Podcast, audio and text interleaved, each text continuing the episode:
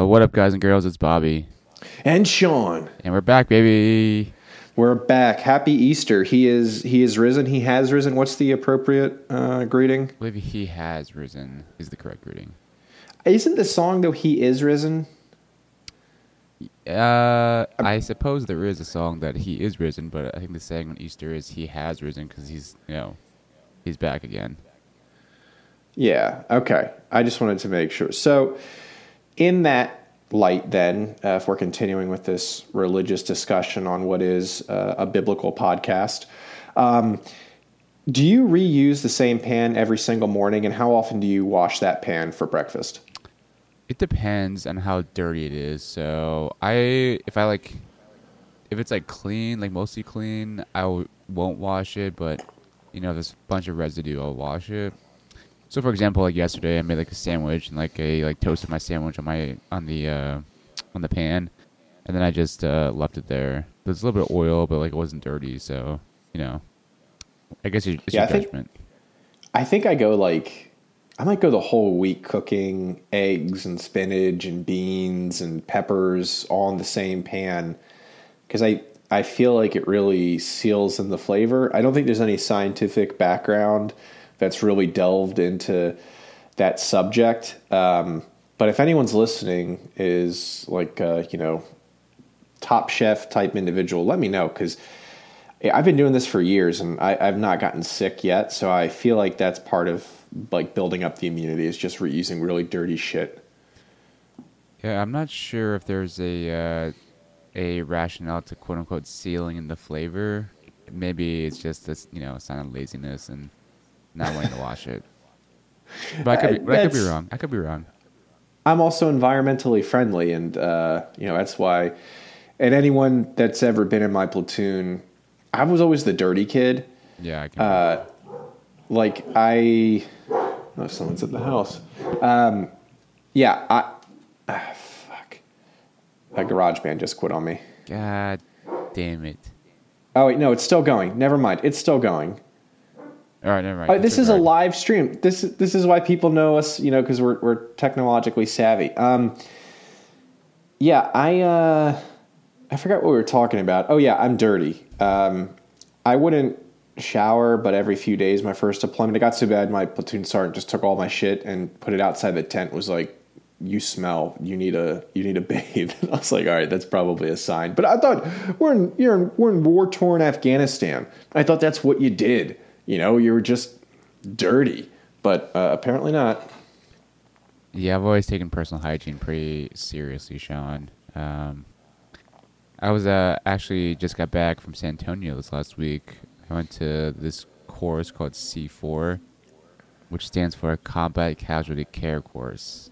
It was a huge oh, waste I th- of time. I thought it was a really good pre-workout that oh. used to be like the go-to, the Blue Raspberry. Yeah, C four is still decent. It's just like uh, it's essentially like an energy drink now. I don't think it's I don't even consider it pre-workout, but they do have like non-pre-workout energy drinks that are pretty good that I drink pretty regularly.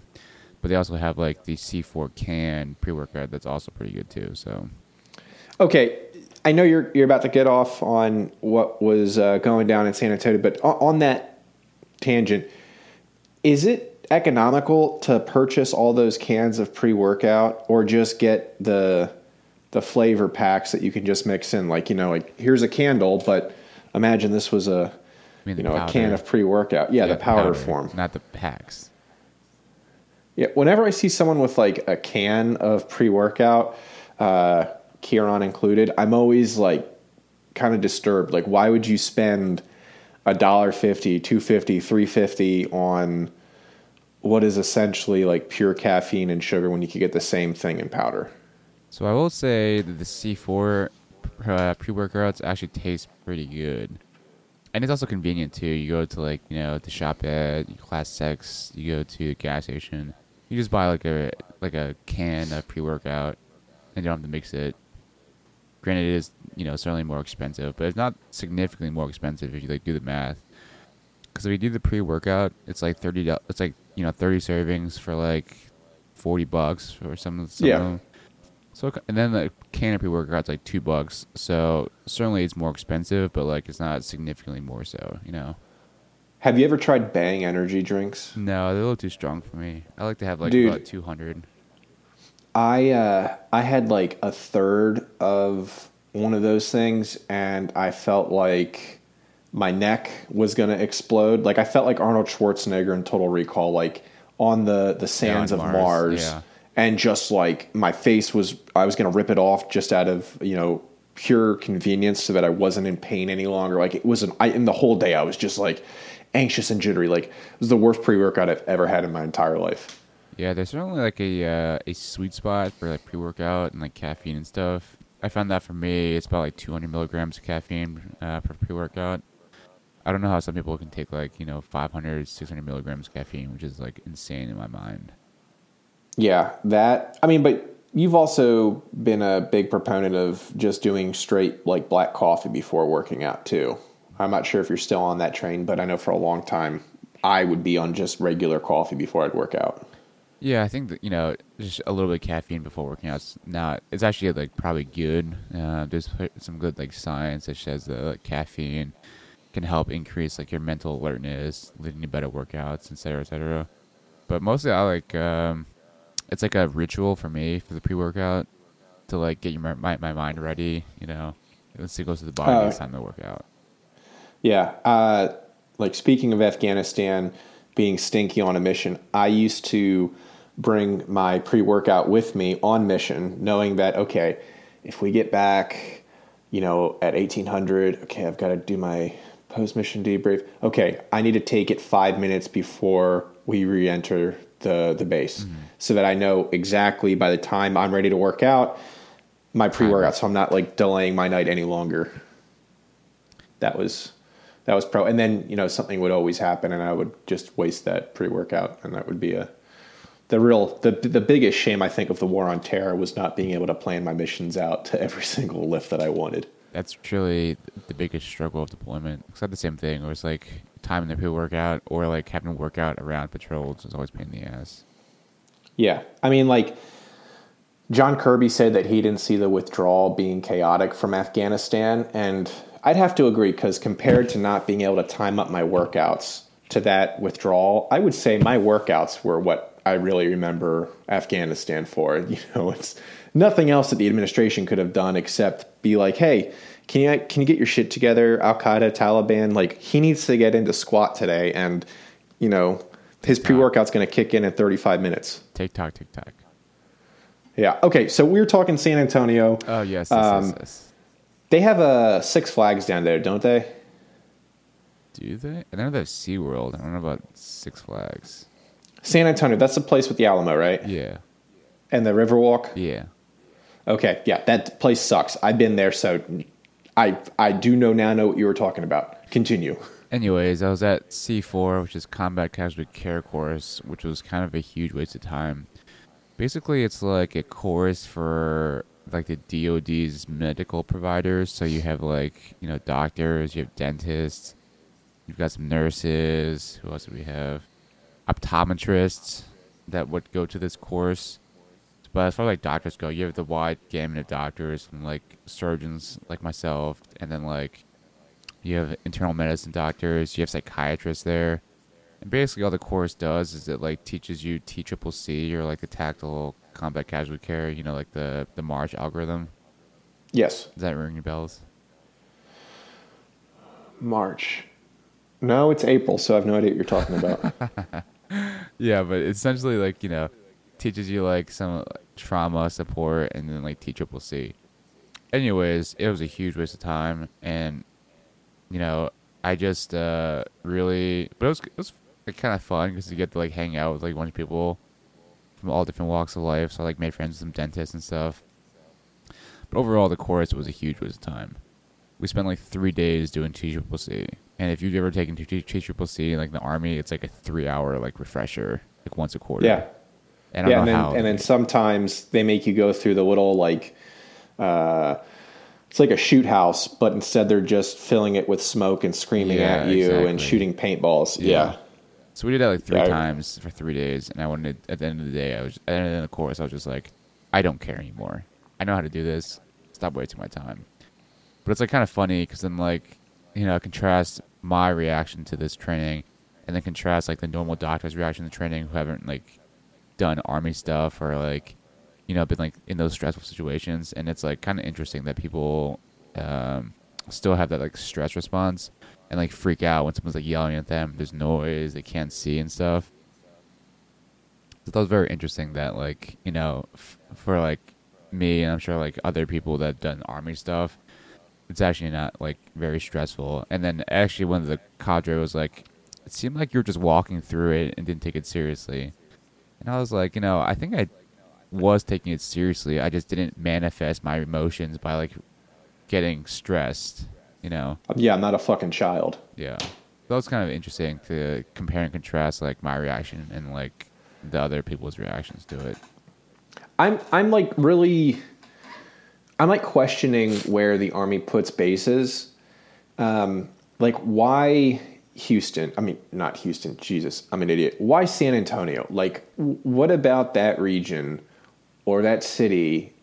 Did the Army look back, you know, in history and go, we should set something up here. Like, this is the spot. You know, like Fort Polk, I understand. It's like the armpit of America. It's really challenging terrain. It's really hot most of the year. And, you know, you get Uh, a whole bunch of suffering out in order to execute basic missions. What what about San Antonio stood out to you as like, Army did a good job? The location was, I know there's a lot of land out in San Antonio that they can train on, but I mean, the, the big reason I think is because they have the hospital there. They have um, Brooke Army Medical Center. So B A M C is there, and that's like the Army's premier hospital, or the D O D's premier hospital. It's the only like level one trauma hospital in the D O D. Um, but like, why there though? You know, like it, it, we have all these bases around the country, and you look like on the East Coast, you know, the the majority of the eighteenth Airborne Corps is over there. California has Irwin, which is a training center, and then the rest of the units are up in the Pacific Northwest. It seems like, you know, but for a single division Uh, or two down in Texas, there's nothing else that's really like, I know it's in the middle of the country, but I, I would have felt like the Army's premier medical installation should have been, you know, put to one of the major coastlines. Yeah, I actually, I'm sure there's a reason why, you know, San Antonio and B A M C was kind of selected it to become like the Army's premier hospital. But I also think it's, you know, has to do with kind of the development of the institution. Uh, I actually don't know when B A M C was created, but if you imagine, like, all the other Army posts are probably around, like, kind of large metropolitan areas, like Walter Reed. You know, has so much competition from, like, D C, all the D C hospitals. Yeah. So you have, like, Georgetown, MedStar, you know, all the other hospitals in D C, like Fairfax, Nova, whatever, Innova. Like, every other hospital has, like, pretty significant competition from other larger hospitals that's been around for a while. So I'm not sure how B A M C um, got that, like, kind of, like, niche um, development to become, like, the like the regional trauma center. Yeah, I mean, it's I mean, San Antonio is... Like, the Alamo is unimpressive. I get Texans are really proud of it. I've never been proud of losing, but, you know, I, I'm not a Texan. Um, but even within Texas, between Dallas, Austin, Houston, I would take those three cities over San Antonio, like, any day of the week. And especially if you were to go to Austin and put this training center there, then you're really close to Fort Hood or whatever Fort Hood got renamed to, um, which, looking back on it, if you're there for a mechanized tank um, command, like, I think that's a really phenomenal installation to do that at. In hindsight, it pains me to say that, but I feel like that would have been a much better place for the Army to put it. But and we're talking about being in a competitive market where you now have U T Austin.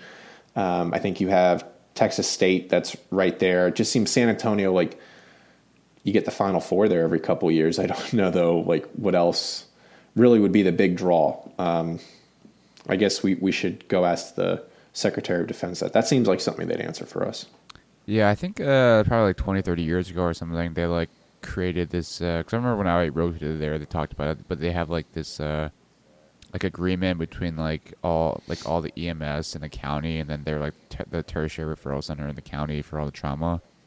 So I think that plays into it, but like certainly, you know, there's a lot of uh, like factors that, you know, shape that decision to make B A M C like the uh, premier hospital in the, in the D O D, which I don't necessarily think that is the premier system either, but that's neither here nor there. Okay, well, we're talking about posts. I think a good segue would be, um, and now we can't speak for the enlisted side of the house, but for the officer side of the house, I would definitely say that wherever your B O L C is, and then oftentimes your first duty station for lieutenants dictates your personality, and that wherever you are, um, all the lieutenants end up being the exact same person by the time they graduate B O L C and go to their first duty station. What do you think about that? I would probably agree with you. Um, I think, but like just posting wise, there's certainly like a certain type of person goes to brag, a certain type of person goes to like, you know, tenth Mountain, a certain type of person goes to first Cav. Good looking ones. I, I totally get it. This I agree with. But I was thinking back to it. A, a couple of my friends that went down to Benning before me, they didn't change, but I saw a bunch of my peers get to I B O L C, and all of a sudden they started listening to country music like twenty-four seven. And they were definitely not the type to listen to country music. They got really big into Auburn or Alabama sports, or they started acting like uh, Southern Charm characters on the hit Bravo T V show and going up to Atlanta and, you know, spending hundreds of dollars on dressing like finance bros, um, boat shoes. Like, it just seemed like whatever personality that they had coming into I B O L C, uh, it was completely ripped away for this like quasi frat boy Alabama uh, image that they were going for. And it was like really weird because everyone was blasting country music. I'm not a fan at all of country music, probably for that reason. And so it was always just weird. Like, I wondered how many other posts dictated the kind of personality the lieutenant had, because these same lieutenants would then go to Fort Lewis and they'd be like really big into the flannel and coffee scene and craft beer scene. And they'd be like really outdoorsy with the flat brim caps, or they'd go down to Hood and they would just kind of go off the deep end on being super country, wearing cowboy boots when they're from Pennsylvania, or getting like a giant lifted truck when the only thing they're going to put in the back of that is like a six pack. It just, it, I think lieutenants, where, wherever you go to I B O L C, stay true to yourself. Don't pick up any of the local, I don't know, personalities, because you're not going to stick with it. It's going to look silly on you. Yeah. I don't necessarily think it's a bad thing to kind of pick up some like, you know, mannerisms and new things, try and fit in. I certainly have cowboy boots from B O L C days that I still wear. I have cowboy boots from being at Fort Hood. I've worn them one time, and they were a huge waste of money. I mean, abs- I remember putting them on going, I'm at Fort Hood. Like, I need to be like the locals. It's like if you go get stationed in Germany, you should learn some German. I thought, oh, I'm in Texas, I should wear cowboy boots. To date, honestly, probably one of the dumbest purchases I have ever made, because, one, cowboy boots are not functional. Oh, come They're on. not comfortable. Come on. They look stupid. Get a no. pair of boots and lace them up. I do, there's nothing about cowboy boots and like fitting them over your foot to midway up your calf that a pair of Merrells can't do. In fact, you can do more in Merrells than you can in cowboy boots. The only thing that you're wearing cowboy boots for is to say, hey, I live in a certain part of the country. And I, that part of the country values really stupid footwear. I don't agree with that statement whatsoever. I think cowboy boots can be pretty functional if you get like work boots. If you're dressed, getting like, you know, dress cowboy boots, that's certainly different. Okay, but in what work setting are cowboy boots better than, uh, again, a pair of, like, Merrell Annexes are my go-to boot. What world would you wear cowboy boots over a pair of Annexes? If you're working on a farm and then you have to walk the poop every day, the work boots are waterproof. I actually am debating on getting my Merrells are waterproof, but it's like not the same waterproof. It's not, it's not the same. Merrells are like, okay, they've got like the Gore-Tex put into it. They're like breathable and whatnot, but like shit can still get into it. Like, it still gets wet. With the cowboy boots. So you, th- so the only setting in which cowboy boots work is if you are working on a farm, and every other step that you take, you are just wading through piles of shit. For the most so part. If your farm does not have shit, are Merrells now the superior choice? Perhaps. But I will say, I, I do want to get a pair of cowboy boots for the hospital because they're pretty good hospital shoes because they're waterproof and they cover your ankles so that if something splashes on you, it doesn't get in your socks. That's the worst feeling, having wet socks in the hospital. Oh, yeah. I would have thought you would have just gone barefoot and, like, really just soaked it all been in. Like, your blood is my blood. Like, if if if you've got to let it go, I will be there for you. I will be your sponge. I am your doctor. But I will say that cowboy boots are not, it's not, they're not that bad. I actually like cowboy boots. I should wear mine more often. I've had the same pair of cowboy boots now for like fifteen years and still wear them. Well, damn, Buckaroo, I had no idea I was with a, a bona fide cowboy. A true Southern man. A true Southerner. My goodness. Well, as we continue this talk, because what I was thinking also is I bought cowboy boots in Texas. When I moved to Carson, I bought a pair of uh, what, what's the flip flop brand that are, that like the toeless? Uh, Birkenstocks. You know what I'm talking about? No, I have Birkies. I love Birkies. I have several pairs of Birkies. Um, no, Rainbows. the all no all the crunchy Chacos. Vanilla kids. Chacos. Bought a pair of Chacos, uh, thinking I'd be going on like you know. almost quasi barefoot hikes through the mountains. That didn't end up happening. I'm sounding like someone who took a lot of the personalities from the locations that I went to. That's not the case. I just, a couple times I bought really questionable footwear. Okay. Um, but like you go to Colorado, everyone gets into spending a ton of money on, uh, all terrain skis and, um, skins for their skis. And they go backpack skiing and they get into like climbing. Like, is that really controlling your personality based on where you get stationed, or is that doing stuff to entertain yourself while you're in these unique duty stations? I think it was more to the latter, where you're doing stuff to entertain yourself in these duty stations. Because, like, you know, coming to Washington, I didn't like Christina. I didn't really hike that much, do that much outdoor stuff. Like in Jersey, like there's no you know mountains in Jersey to go hiking in. But coming out here, there's way more trails when we're hiking things. So we certainly got more into that. Got more into skiing, got more into outdoor stuff. So certainly, I think it's not necessarily um, shifting your personality, but trying new things wherever you're located. That's something I wish I had done way more of when I was at Fort Hood. I've the only thing I did while I was there, I went to Austin a handful of times. I went to line dancing, square dancing. I can't remember what it's called, line where dancing. I wore the cowboy boots. Uh-huh. Um, and that was about it. But one of the things that I really regret about my first duty stations in general is my personality, I think, was so dictated by, like, being the most fit person in the battalion.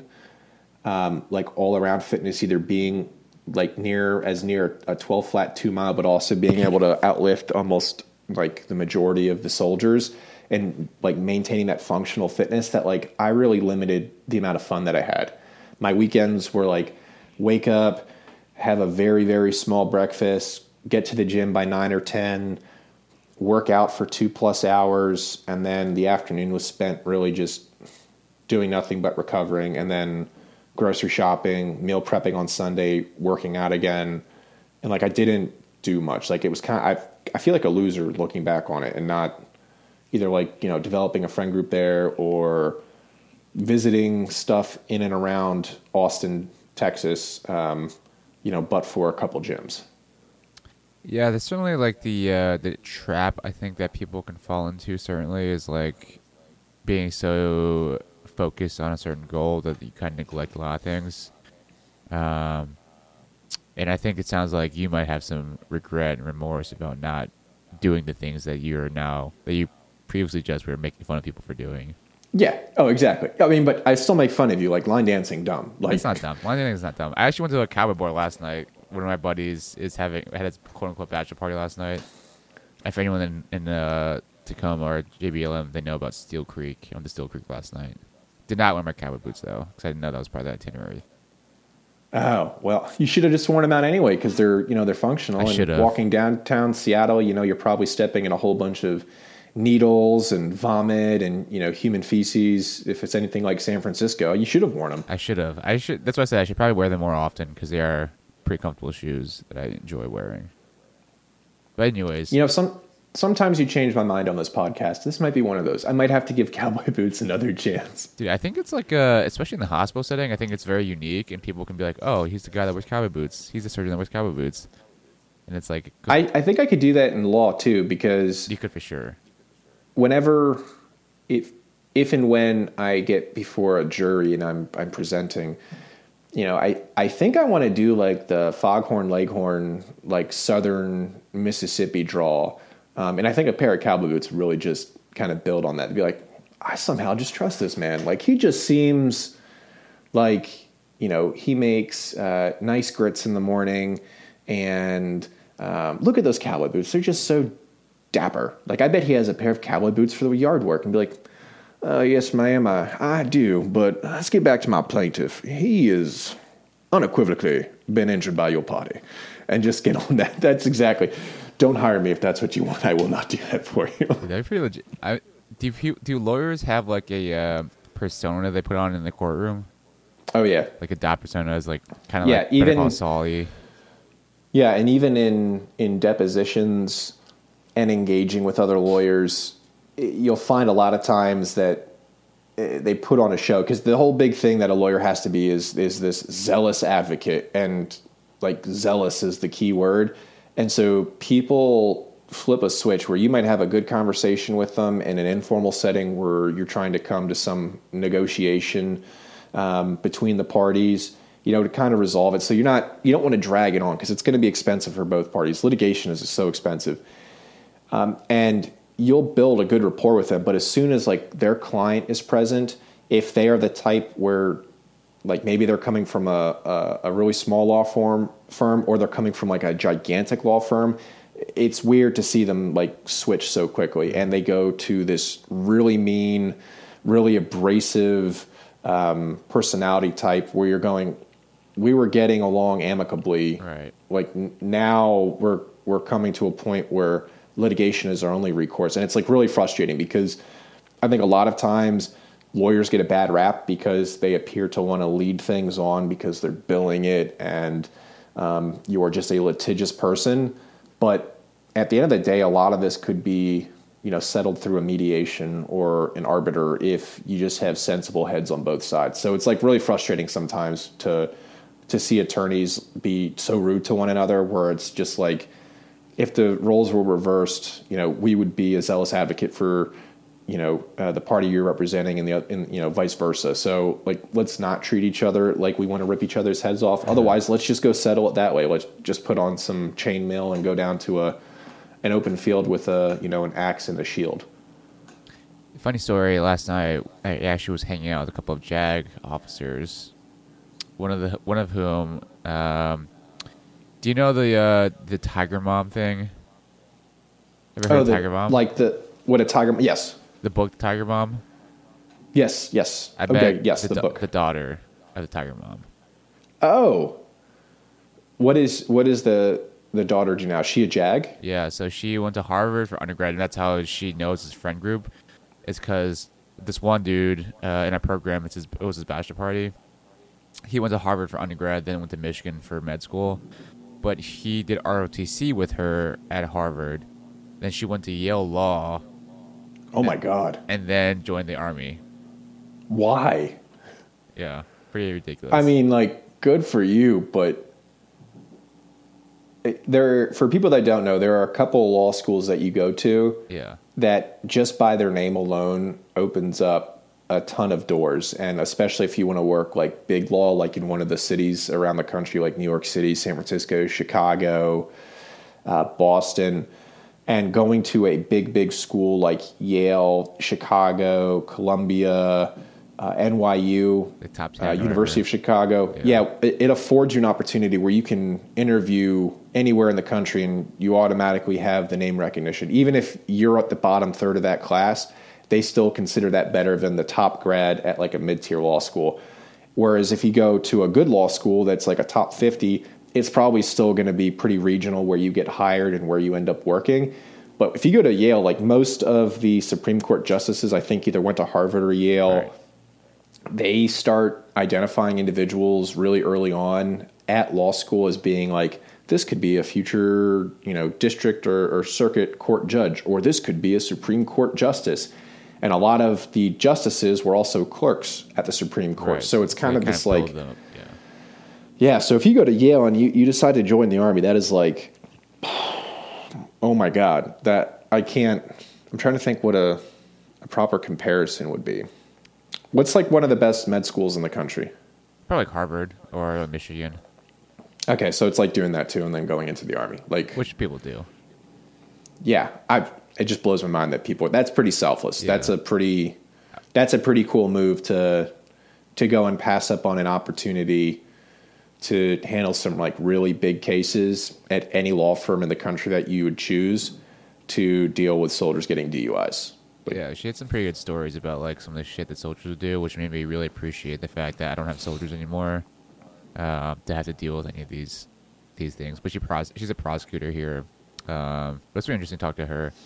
But yeah, I, I've come to really appreciate that it seems like that law has a much more uh, emphasis on prestige than medicine, it seems like. It seems like the medicine, like you can, uh, there's still like a bit of like ivory tower, like prestige involved in medicine. But I don't think it's nearly to the extent that you see in like law school. Yeah, law school, especially when it comes time between your first and your second year when you start doing on-campus interviews, my experience was if you're essentially not the top ten to twenty percent of your class, the law school looks at you like, you know, feed yourself, figure out where you're going to work. We're going to give you and provide the doorway um, on your journey. But if, if you're really one of the premier candidates out of the, the law school, um, you, you get a lot of emphasis placed on you. And there's a lot of focus on making sure that you are directed to representing the school because, you know, you talk about the prestige, all the law schools want to be able to put on, you know, that one, uh, one page pamphlet, ninety-nine percent of our graduates pass the bar. Um, eighty-five percent are working big law in like New York City, Chicago, average of a one sixty-eight on the LSAT, you know, like those all build into this idea that, you know, this law school isn't just an ivory tower. It is the ivory tower um, that everyone competes to get into. And one of the things that I found too, in going to law school, especially in New York City, everyone put an emphasis. I remember in high school and getting into like, oh, I have to get into U V A. I have to get into Penn. I have to get into William and Mary.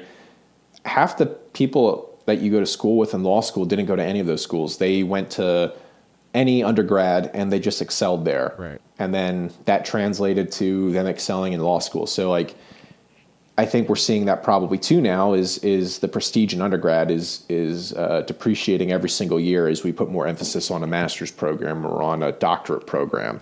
Um, but yeah, law school is definitely one of those places that, that builds this fake society of, you know, you are you are amazing because you have a three point seven G P A. Everyone else is just a peasant to you.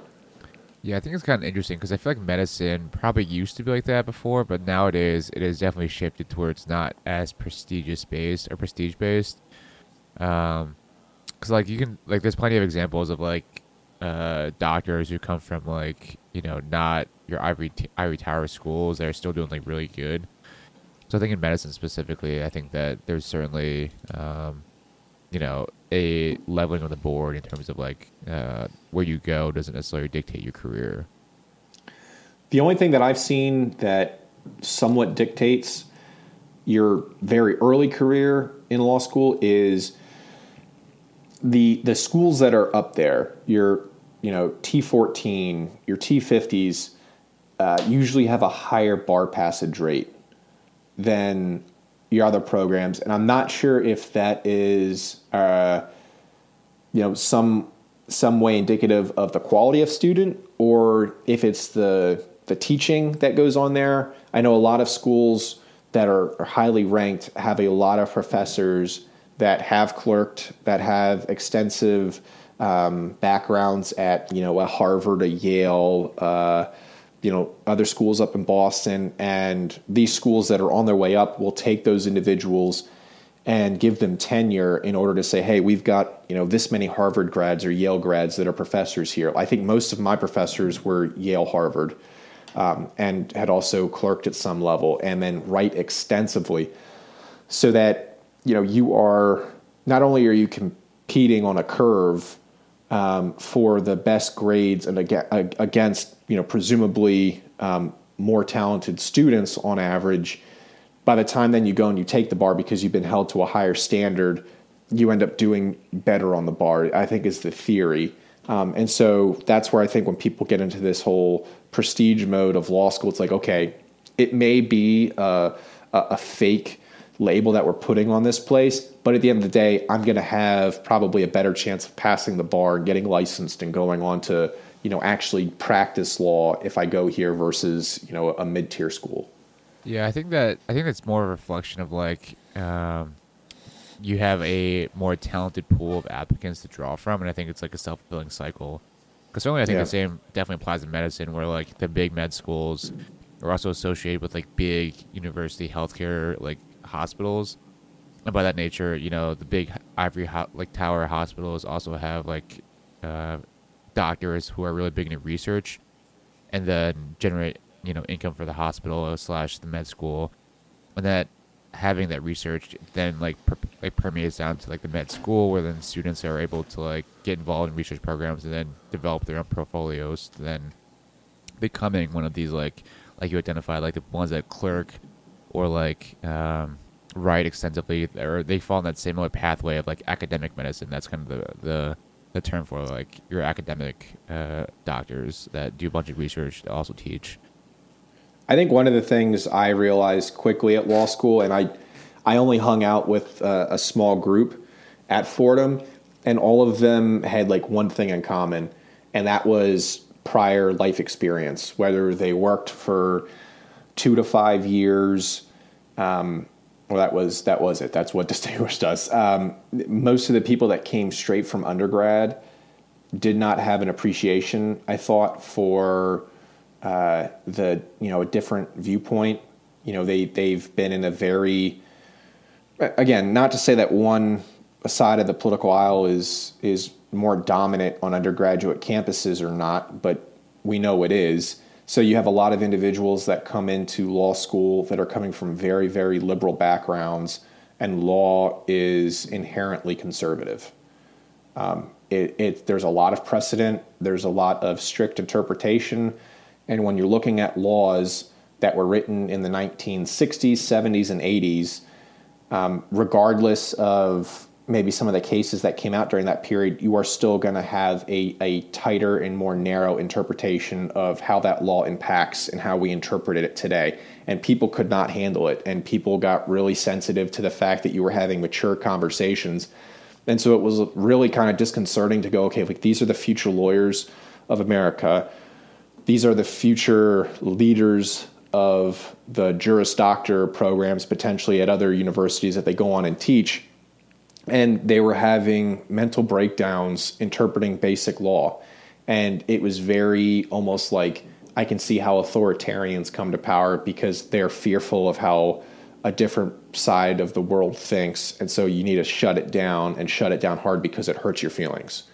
Um, And so that was the one thing that with the younger generation, I almost wish, and I don't know how it was in medicine, but people should not have had the opportunity to go straight from undergrad to law school. I think there needs to be like a two-year moratorium on applications until you've done something with your life to say, okay, like you can now appreciate the the impact this law has on a population, instead of just sitting there from, you know, your very narrow perception of the world and thinking everyone has to to look at it like you.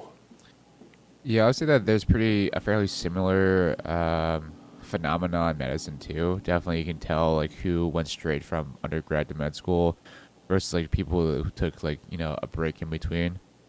I don't know if that's a that's a good idea though, to like have a moratorium on applications, because I think especially in medicine, the ones a lot of the people that don't go straight from undergrad to med school typically go get like a master's or do go to a research lab for a couple of years to like build that portfolio for applications.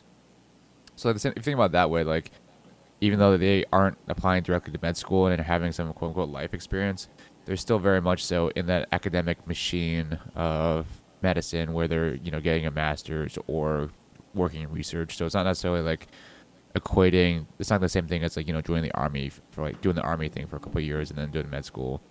So I don't know if that's like a, a, you know, a great solution to that, but certainly I agree that, you know, the people that had life experiences beforehand were typically better at being doctors for sure. And I think too, when you look at the medical practice, you might say we don't want a ton of life experience because to get into med school and then to be successful at med school, it is so, uh, you know, heavily weighted on the academia, you, your, your math, your sciences, uh, maybe not so much like the interpersonal type stuff you would get from law school where it's kind of just interpretive. It's like, no, like this person's leg got chopped off. Like there's only a really a couple things that you need to do immediately to solve this problem. Um, maybe, yeah, moratorium doesn't make sense because you, you just want to stay in that, that like way of thinking where you're constantly in this analytical, scientific, medical uh, realm. But for law school, there's just so much that other than your writing skills that, you know, and where they need to be coming into law school. And then by the time you graduate, there's just too many different practice areas and there are too many different classes that you'll be exposed to that you will not have a true appreciation for what they're trying to get out of it if you've never really come close to experiencing any of it in your life.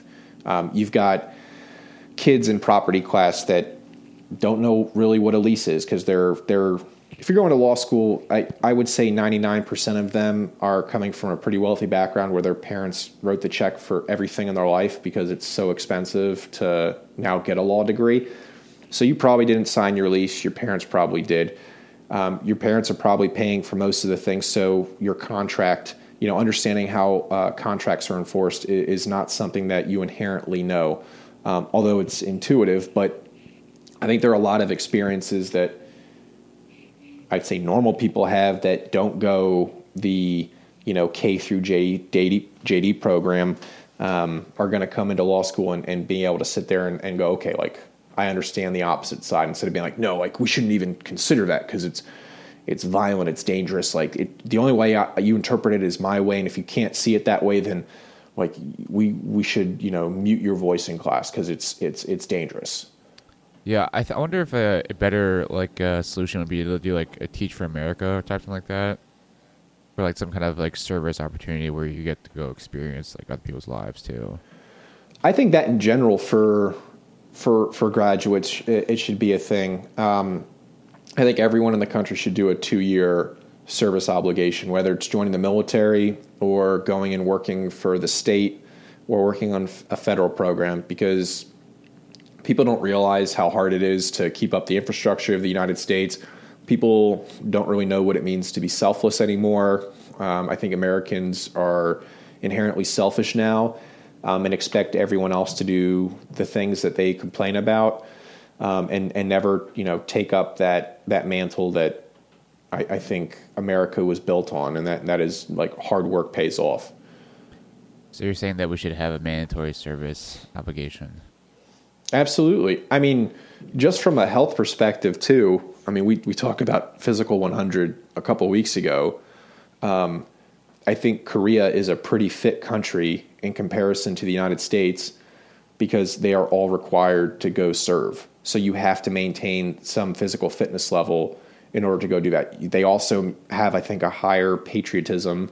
They're also, you know, always on the verge of war with the North, but, you know, we don't have that that that direct threat any longer. But I think Americans need a kick in the ass to say, do something for the country. It is not just a a take, take, take environment. And so you understand where your tax dollars are going and you understand um, what it means to, you know, have the shoe on the other foot. Um, it's the one thing that like I'm super frustrated that for as many great things that this country provides, Um, people don't seem to really recognize that, and it's just a, a complaining mindset instead of like developing solutions. Yeah, that just harkens back to like, you know, Starship Troopers where they have like citizenship for service. Oh yeah, hell yeah. Rico's Roughnecks. But the book The book South Jersey True Believers is like one of my favorite books uh, of all time, but uh, the movie I, doesn't do justice.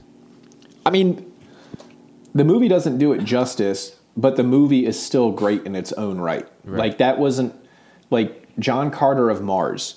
The John Carter series is a phenomenal series. Uh, if you've read it, you know, if you read it all the way through, and the book differed from the movie pretty significantly, and the movie sucked. Versus Starship Troopers, book was great. The movie was still great, even though it, it differed substantially from the book, mm-hmm. um, and was not as violent and didn't have, you know, the story with his dad, which I thought was a really important story to tell. So, yeah, I think.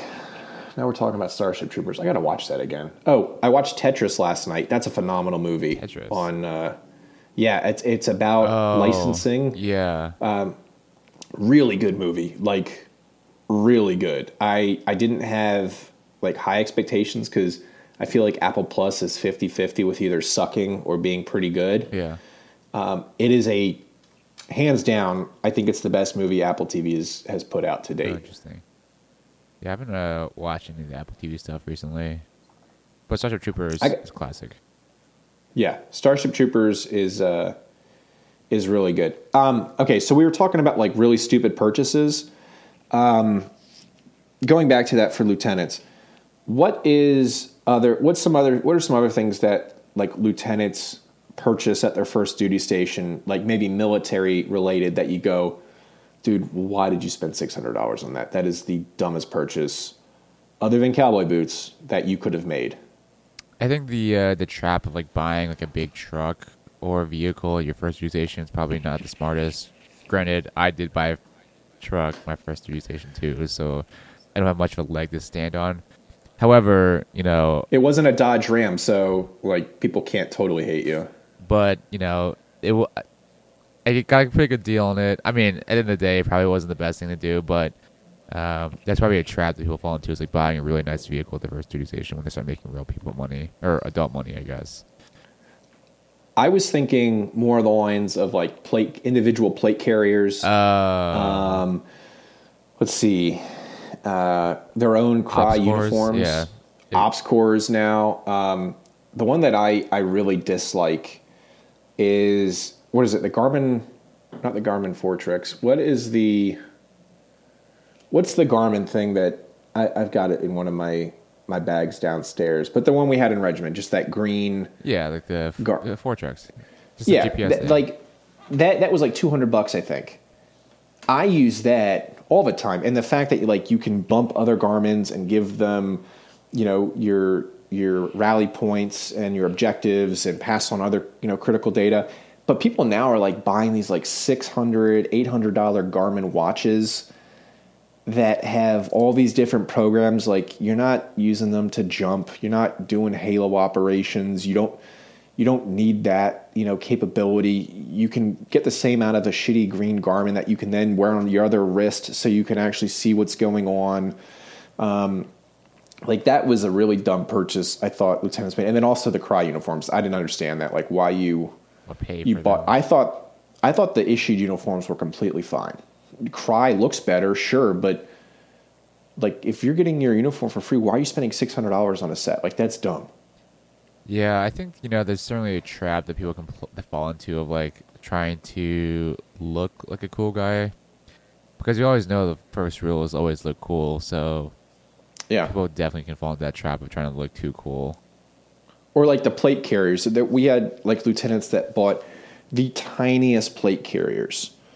Like my tattoo on my chest is is is smaller than what I'd want my plate carrier to cover. Yeah. And you you'd see guys a little bit smaller than me, but they, they'd have a plate carrier that wouldn't even cover this Cronus symbol. Yeah. Like that that made no sense. Yeah. Coming now on the other side, the medical side, and just seeing like kind of the trauma that you can get. Having a correctly sized plate carrier does make a pretty big difference. Uh, yeah, and a pretty big, uh, you know, marker of your mortality based on how much your plates cover. Yeah, or um, another one is like Peltors. Like I, I know a lot of units will issue them now, which is great. I loved my Peltors. I had a pair. um, coming out of regiment. And then I kept them when I was at Carson.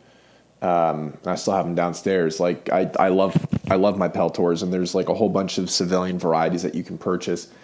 But at the same time, thinking back to it, like, again, the Army and people were successful in the Army without Peltors. Like the hand mic was just as good. And if, if you were a leader, you know, you could still get the, the radios set up so that you could hear both, and you didn't need to have these Peltors on. You didn't need to buy your own personal Ops Core.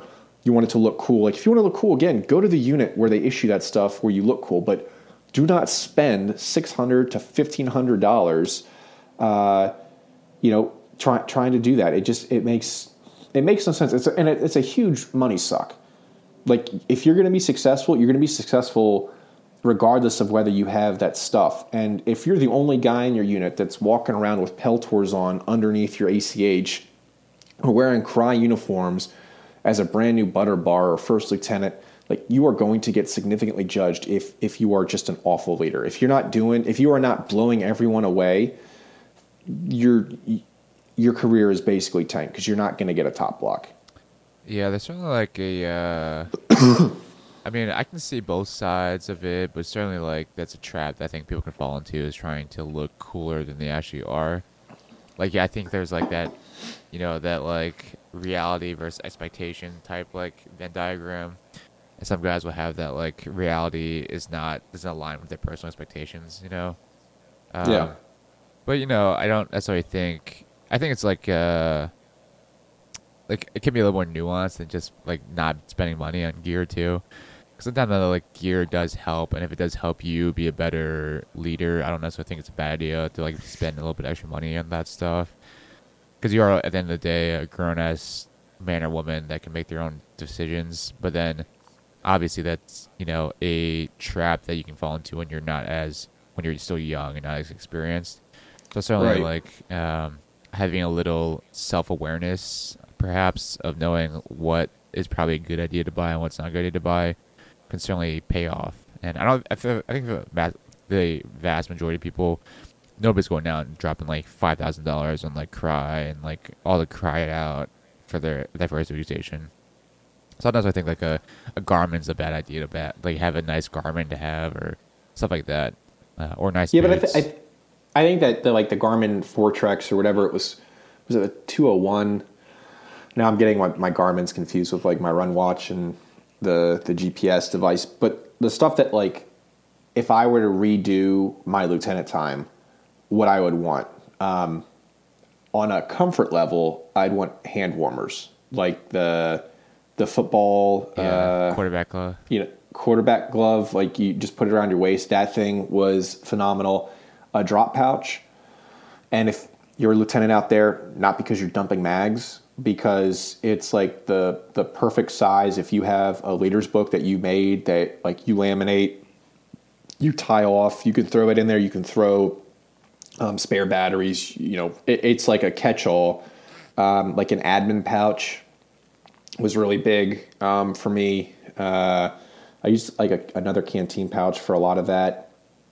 Um, what else? Oh, and a, like a good pair of boots. And like, that's it. That's it for like being a leader. If if you get issued Peltors, that's awesome. Um, learn how to use them. Like learn how to set your radios up. Uh, but like you don't need to buy. You don't need to buy Cry. Um, in my opinion, you don't need to buy cool guy cold weather gear. Um, you know, you can get, get if you want to get like cool guy cold weather gear. Again, go be a cool guy, or go to R E I and buy some basic stuff in black that, you know, might get away from uh, maybe what the Army's issued you, but you're not spending a fortune on staying warm. Um, that's that's stuff that I would, like, spend money on. Um, not that I, like, didn't waste money on stupid stuff, but um, I would definitely limit it to that. Yeah, I would add, like, uh, getting good socks would be a good thing to do. And getting- I was fine with the issued, man. Those those like really cheap O D green ones, like I I never had problems with them. They just like fell apart after like six months of wearing them. They just like fell apart. I would just get like, you know, I would say get Darn Toughs. So probably a good pair, like good investment for like socks that'll last you a long time, like Darn Toughs. And then like getting good underwear or undergarments. So like you know, breathable, like non-shitty underwear, and like the undershirts are probably not a bad idea too. As far as your like your kit, like you said, dumb pouch is really good. Um, having like, because we had the battle belts, and I thought that was very beneficial having a battle belt. Would I give out a battle belt in the regular army? Probably not. But you can also put like a, you know, dumb pouch on a on your belt normally, anyways. So it's not that's like not that crazy. But I probably would not get a battle belt in the regular army, and then having that admin pouch, I think, is probably a good idea too. I had mixed feelings about the belt because, like, a, a lot of times based on where it sits on your hips, because you load it out, you have to connect it to your plate. And so if you were getting in an aircraft or you were in the seated position, the, the straps were very rigid. And so, like, they would interfere with you trying to sit down comfortably, or, like, you feel like you were pulling on your shoulders because your hips were being dragged down by the belt. Um, you mentioned uh, T-shirts. That's, from a comfort level, I can see that. The I think the I I loved the issue socks. I had no problem with them. The issue T-shirts I did not like. Uh, if you find like a, you know, whatever the O D green color is now, T-shirt that you really really like, um, that's more breathable than what the Army issues, I would say like go with that. But I thought we talked about this underwear. I never wore it when I was in uniform. Um, I just like. It, I, I would chafe more if I wore it than than just putting Glide-On on and just going commando. Yeah, I never had really had chafing issues by any means, but um, Brian actually turned out turned me on to these this brand Ex Officio. Have you heard of it? Ex Officio? No. It's a uh, they make merino, a lot of merino uh, like clothes, so they are, their underwear is really good. They actually have a lot of their like their like hiking shirts and other things for like actual hiking, but Ex Officio makes really good underwear for anyone that's interested. B- briefs or boxers? Boxer briefs, but they have they have briefs ah. and boxers as well. But it's all like merino huh. wool, so it's like fast drying. It doesn't smell. It's like naturally antimicrobial. Um, so would, would you wear that though in a hot environment, or would, oh, yeah. would you go commando? I wore. I started wearing that at, at down in San Antonio. I was wearing the Ex Officio underwear like on the quote unquote field days when I was sweating. Yeah, and I used to. And you didn't I, like. I just I never it. Whenever um. I think I think I was in R O T C when I honestly started going commando.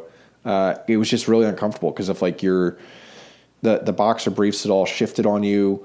When you were kneeling, moving, walking, like it just became like another layer to have to like try to adjust to stay comfortable. Whereas like if I just made sure that I had some like petroleum jelly or some Glide On in between my thighs, like I could go for days and it was like just way more comfortable. Yeah, I think it's just like that's probably a reflection of you not having good gear, Sean, not a reflection of your large penis. That's not at all what I was getting at. I it like it just. Like even on rucks, I, I could not like I could not wear the Under Armour boxer briefs um, back in the day when like that was the new tech for underwear. Like I just I don't know. I've always been like an advocate. And I remember telling people like if you're in uniform, go commando. Like that is the most comfortable way to wear those pants to limit chafing. Um, that's weird. I. I thought I thought we were on the same page with that. I didn't know you were an underwear guy in uniform. It changed. Yeah, because I used to go commando, like, at Ranger School and all that stuff. But then, like, I... It's actually, for me now, more comfortable to wear underwear. Especially the Ex Officio underwear. Which leads me to think that, like, maybe this entire time I just didn't experiment and find a good pair of underwear to wear underneath the uniform. Yeah. Which I think is actually you know, what the story is. Because I compare that kind of to running shorts. Like, um, I would prefer to run in, like, Ranger panties all day. But I legitimately have to put on so much Body Glide again, even though there's real no difference between that and like going commando in uniform because I, I it hurts. So if I don't put on Body Glide before a run, like I will chafe. It'll be the most uncomfortable like rash that I'll develop. But if I wear a pair of like Bird Dogs or Lululemon that have the built-in liner, even though I hate wearing like boxer briefs working out, I, I won't chafe. So it's like I don't know what the... I don't know where that difference is. Like, I would think if I was a commando in uniform, I'd be fine not, you know, having a liner working out. But I'm I'm the opposite. I like I need the liner working out. I think it's a reflection of just like finding a good pair or what works for you. I think a lot of it, you know, when you're like young as a lieutenant, a lot of it is like figuring out like what works for you too, and figuring out like what does. Well, to bring it back, to bring it back to like the the plate thing, one of the reasons that I found going commando was beneficial is because when you're in a field environment for five days, ten days, three weeks now, what have you, it's way easier, I thought, to stay hygienic and give yourself like a field shower or wipe yourself down and not have to carry, you know, five, six, seven, eight pairs of underwear if you are, you know, sweating in an environment like J R T C for two weeks straight. Um, that just seems like having to carry extra stuff and separate like really dirty clothing from mission essential stuff that you have in your bag, all the laundry that you've got to do, you know, thereafter, where I feel like there were, especially from a male side of the house, there were, you know, other things that you could bring to the field that would keep, you know, below the belt clean, dry, um, and and not like what I always figured was gross with underwear. Well, that's why the Ex Officio underwear is pretty nice, because it's like merino wool, so it's already like naturally kind of antimicrobic, and then it's really fast drying and like really sweat wicking too. So like the underwear like doesn't get smelly. You can like dry it up like overnight or something, and it dries pretty quickly. So um, definitely for like hiking, I wear it for hiking too now. I'll have to look into that. That's, I mean, technology always changes, but that's uh. Yeah, that's nuts. Brian actually turned me on to them like a couple years ago. But Ex Officio, highly recommend. Ex Officio. Yeah. We're not sponsored by them, and we sure as hell aren't sponsored by Under Armour because their boxer briefs suck. Yeah, Under Armour so, has certainly like not innovated nearly as much as all the other companies. No, man, like their their stuff, their cold weather, their hot weather, it's the same shirts that I remember wearing in two thousand seven. Yeah, in high school. Like, yeah. Uh, I, It it does not feel like it has changed, not in the same way that like Patagonia or Lululemon seem to have like upped the apparel game. It seemed like Under Armour is still on this weird, I don't know what Under Armour is, to be honest, anymore. Like I know they moved into shoes, but it's surely not a uh, an apparel company that like I would purchase. Yeah, there's certainly like uh, a lot more companies, especially like the, a lot of the outdoor companies have certainly done a lot more innovation in textiles and that oh, clothing. Like Cool, I love Cool. Um, yeah, even L L Bean has like really good stuff now. Um, if you want flannels, that is, but yeah, I can't, oh my God, this is like, this is mind blowing. I always thought you were a commando guy. I was okay. For a long time. And then, like I said, um, started wearing the, the actual like good pairs of underwear, and it actually makes a pretty big difference. Okay. Well, one place now I think that we can shift to that we will have no disagreement over. Domino's loaded tots are bad. Never had them. Can't tell you. Oh my God. I have been, I must have like a really smooth, soft brain because I was tricked into purchasing them from all the T V commercials that I've seen. What? Because the person is just like, loaded tots. I'm like, I, I swear to God, two nights ago, I was like, babe, we're ordering loaded tots. I'm going to get the loaded Philly cheesesteak tots. They're probably going to be crispy. That's what the advertisement says. You can pair them with another pizza. I was like, all right. I'm going to order loaded tots. What a tremendous letdown. Like, if this is going to be a Domino's commercial, do not cast me. Like, don't come to my door in three weeks and go, we heard you had a bad experience with our loaded tots. How about now? And then you film me going, oh my God, these loaded tots are phenomenal. Thank you, Domino's. You've done it. Don't cast me for that. I'm going to tell you it's probably still trash. Like, they were so bad. They were soggy. They were cold.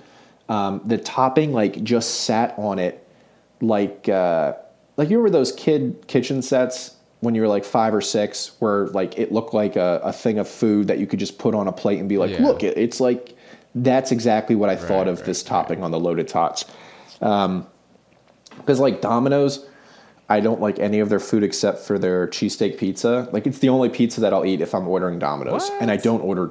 Yeah, I don't order Domino's for anything except the Philly cheesesteak pizza, unless I can't make that at my local uh, pizzeria. But it's like the only time I ordered Domino's was for the cheesesteak pizza and for loaded tots. And now it's not for loaded tots. Do not buy into their advertisements. They are awful. Yeah, I've come to realize that like aside from like pizza and pizza-based products, a lot of like Domino's food is actually like, kind of trash. Like the pasta bowls aren't very good, personally. They might be better now, but like I remember the first time eating them a couple years ago, they were terrible. Their wings yeah. are not very good either. But the pizza, no. I think, is fine. And then like their cheesy bread stuff, also pretty good. Yeah, see, I, I, I don't like their pizzas um, because I feel like they're they're pretty... You can find them now at other actual mom-and-pop pizzerias that put a little bit more effort into their, their pies. Um, but the... I don't know. It was such a letdown, man. I I bought into it hook, line, and sinker, and I feel like an idiot having ordered loaded tots. So, like, well, I will say letdown. That, like, living in Jersey, you certainly have a, you know, a much better pool to draw pizza from. Certainly, like, a lot more local, like, mom and pop pizza shops. But here on the West Coast, dude, we don't get pizza unless it's from Domino's. The only other pizza that, that are around is like thirty dollars for like a, you know, a Samsung a large or like a large. It is stupid expensive. Well, you say that though, because where you were down in Jersey, you were still close enough to Philly and Haddonfield and Cherry Hill where you had good pizzerias. Like I've been down there. I, I was just down there a couple weeks ago. There's a ton of them. Where I'm at, it's like too far away from Newark, from Jersey City, and from New York to have like really good pizza. I, I've tried five local places and to date haven't found one that if I were to rate like Joe's Pizzeria on the Lower East Side as a ten, these pizza places wouldn't make a five. Uh. Um, they're still better than Domino's, but they're, I, I feel like I'm too far away from a major metropolis to hold these kind of mom and pop pizzerias accountable for not making like a truly great pie. That's fair. Like down South Jersey, where I used to live for med school, there were like five or six pizza spots within like ten minutes that I could go get. They were like all phenomenal, depending on what kind of. Yeah, and same with sandwiches too. And with like, uh, where we went and got sushi there. We've gotten Chinese food in in Philly, um, and Italian food, uh, Indian food, like. All better down there. I don't have any of that stuff oh, really, really here in North. No, man. Like, I if I want Indian food, I will legitimately order it in Morristown, which is still thirty minutes to get to Morristown from this place, and then drive that home and warm it up because there is nothing good oh. out here in Roxbury within, I, I, honest to God, like thirty-five, forty minutes. At that point, though, it's like it's so cold when it gets to you. Like, it, reheating it just is not the same. Yeah. Yeah, I will, you know, although certainly that's one thing I do miss from, like, Philly area, living in Philly area is the food. There's way better, for some reason, way better food down there than up here and, and like, Seattle, like, metropolis area.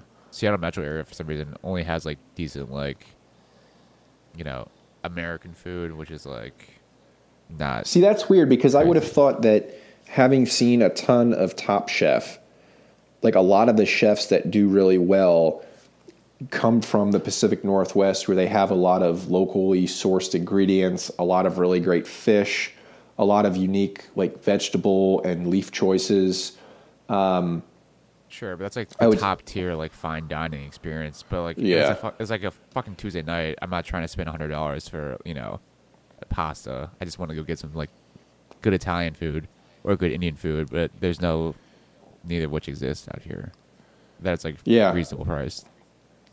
You know, another one that um, I'm frustrated with, and I, again, if you're tuning into Kern's Fit, we are we started as a biblical podcast, and we've now made our way to a foodie podcast.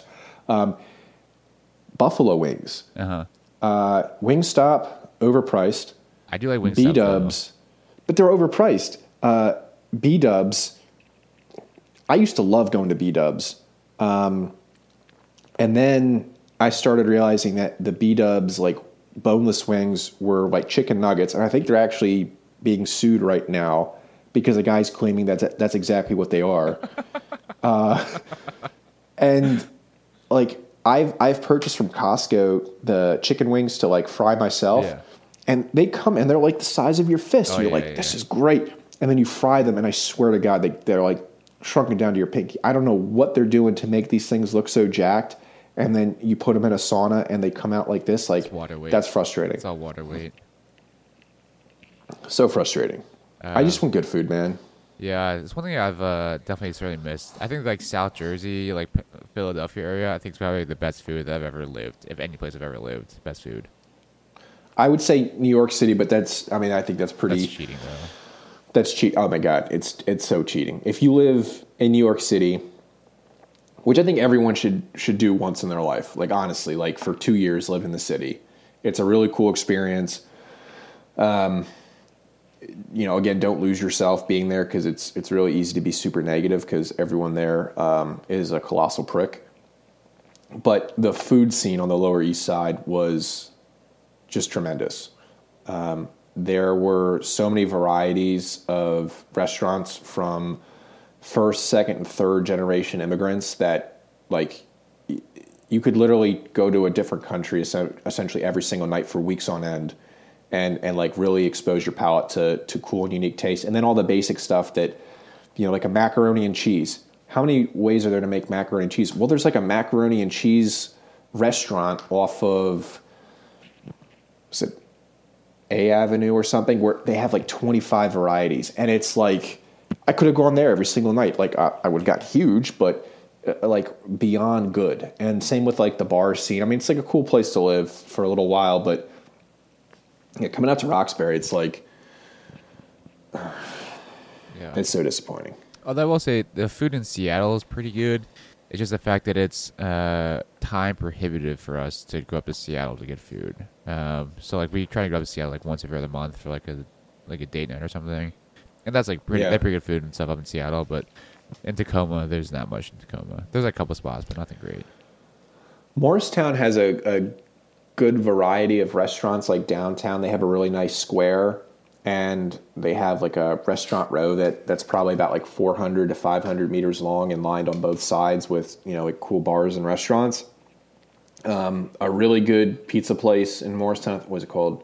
Mimi's or Millie's. One of the one of them is in Savannah, is I think Millie's or Mimi's. Again, either one. Um, they have like coal fire and wood fire. Yeah. um, for their heat source, which is just uh, a really cool uh, way to taste your... your bread. But yeah, living further out west, there's not much. Um, but it's like, you know, it's kickstarted me wanting to make more food and, you know, and not rely. Because it's, again, if you live in an area that doesn't really have good takeout food, you're going to be like way more hesitant to spend fifty dollars on a date night than just to be like, I'll spend fifty dollars on some high-end ingredients. Um, yeah. Like some good steaks or something, because I'm I'm not wasting my money on this this stuff. That's fair. Oh, now that I think about it, the best pizza in Tacoma is actually at a bar. It's a brewery. Enon Brewery has the best pizza in Seattle, in Tacoma. If anyone that's already, anybody that's uh, out here, Enon Brewery. Oh. They have the, they actually have like a wood fired pizza oven, and it's actually like really good pizza dough. Like really good pizza. Best pizza in Colorado Springs was at like a high-end bakery that only sold pizza on Saturdays between like nine a.m. to twelve at like Nightingale's, which was next to like um, some, I think it was called Lamb Bar and Grill, and then CrossFit SoCo, mm. or, or where it used to be CrossFit SoCo um, before it moved. And it used to be in an old elementary school, which is how everything in Colorado Springs is, because that's trendy to to take it in school and keep all the like really little kid urinals in the now big person building. That's not weird at all. Um, yeah, I remember working out there. It was very interesting. Worked out there with Chandler Smith. Shout out Chandler Smith. Oh yeah, is he? When are the games this year? Are they are they still like doing the Open thing right now? They're at the semifinals stage. So they had the Open. They did the quarterfinals for like people that did well in the Open. Did the quarterfinals. Now that the semifinals here coming up in the next couple of weeks, where that's like the regionals or whatever, like the qualifiers now, in-person qualifiers. I know Ricky Gerard is out, which is a bummer. Um, I was hoping, I was hoping he was going to have a, a comeback tour, but um, yeah, I guess he did something to his elbow or his shoulder. Yeah, he's like mountain biking, had like a mountain biking accident, and like dislocated his shoulder. It's, Oof, sucks. Is Tia Claire Toomey? Uh, Still in the running to make it to the games? No, even she's like, like having, super pregnant right now. Yeah, but I, I thought she was still like oh. scoring higher than the average. I think she probably like got a semifinalist spot, but I don't know if she's actually going to go to it. I don't know. I'm so far removed. Like I just all the stuff I see in CrossFit now is just based on social media. What I see on social media. Yeah, I don't. I couldn't. Honest to God, could not name five males that are still in CrossFit. Um, like, I think Noah Olson is, is out. I think he's doing, like, a weird fitness journey thing. Brett Fikowski, I have no idea. I've, we're, like, dating ourselves by the CrossFitters that we follow. Yeah. Oh, well. All right. Let's wrap it up on this Easter Sunday. Uh, we, what do you, you got anything else? No, I say this is a, this is a very interesting podcast. You went from like Easter to law school slash med school to, you know, purchases in the Army to now food. So very, very diverse podcast. So hopefully. And, and yeah. And personalities too at different duty stations. Yeah. Which I kind of grouped together. It's like the whole like uh, buying, buying stuff. Oh, yeah. Oh, and our most important part of the podcast, which should be like, you know, headlined is, you know, underwear and uniform. Underwear and uniform. Good or bad. Yeah. That's the big debate. Maybe we'll... Uh... That's the big debate. I, I think we're still going to come back to this because I, I'm going to have to go find an old pair of O C Ps and get a workout in um, to test that. Um, although, I will tell one story. Uh, the bad part, if you wear... If you go commando in uniform and like you are on a legitimate mission, you blow your crotch. Um, you yeah, and like legitimately, I've seen it multiple times where people went commando, blew their crotch out on like really sharp rock. Um, we didn't, you know, we're going out for, weren't planning on doing any remain over day operations, but had to, and so now like people are literally taping up their pants um, because their pants are blown out. Where if they had underwear on it, I mean, like, I don't think they really care. So maybe that's the lesson here. Army should make better stuff that doesn't blow out. What? And then my side completely wins. Yeah, I was just like, uh, I feel like the new O C Ps are probably better. I actually don't, cause I'm so far removed from like the line. I actually don't know if that happens anymore. So it used to be happening pretty, not, like relatively frequently, like blowing your, blowing out your crotch in your pants. But I don't, I, haven't, I don't know if that's still a thing now. Yeah, and I don't know like what size quads you had to have to do that because like the only people that I knew that blew them out were jacked. Yeah, like it, it wasn't like the thin kid that ran a ten minute two mile. Like it was the guy that was built like a gorilla. Yeah, yeah, yeah. Yeah, I wonder if that's still a thing. I only have one set of O C Ps at this point, to be honest. So. Yeah, um, and also let us know if you think Bobby should just start walking around in cowboy boots in the hospital or. Maybe you should walk around in five finger shoes. I, I vote the latter. I think I've he'd look really look, cool in five. I've seen people walking in five finger shoes in the hospital. It's fucking weird. You should do that and then like, you know, hold a pencil and act like you're going to take notes and really just give your patients a, a a quick second thought. No, no, no. That would be hilarious though. Yeah. One of the things I developed at medical school was learning how to write with my feet so that I could check you at the same time as I'm taking notes. You fucking weirdo, Bobby. That that's you. I'm gonna start that rumor now. That's gonna go. Cowboy boots. Gonna cowboy boots. All right. Doctor Bobby writes with his feet. All right. With that, we we will end it now. All right. All right. We'll see you guys in a couple weeks. See you guys later. Have a good one. Peace. Peace.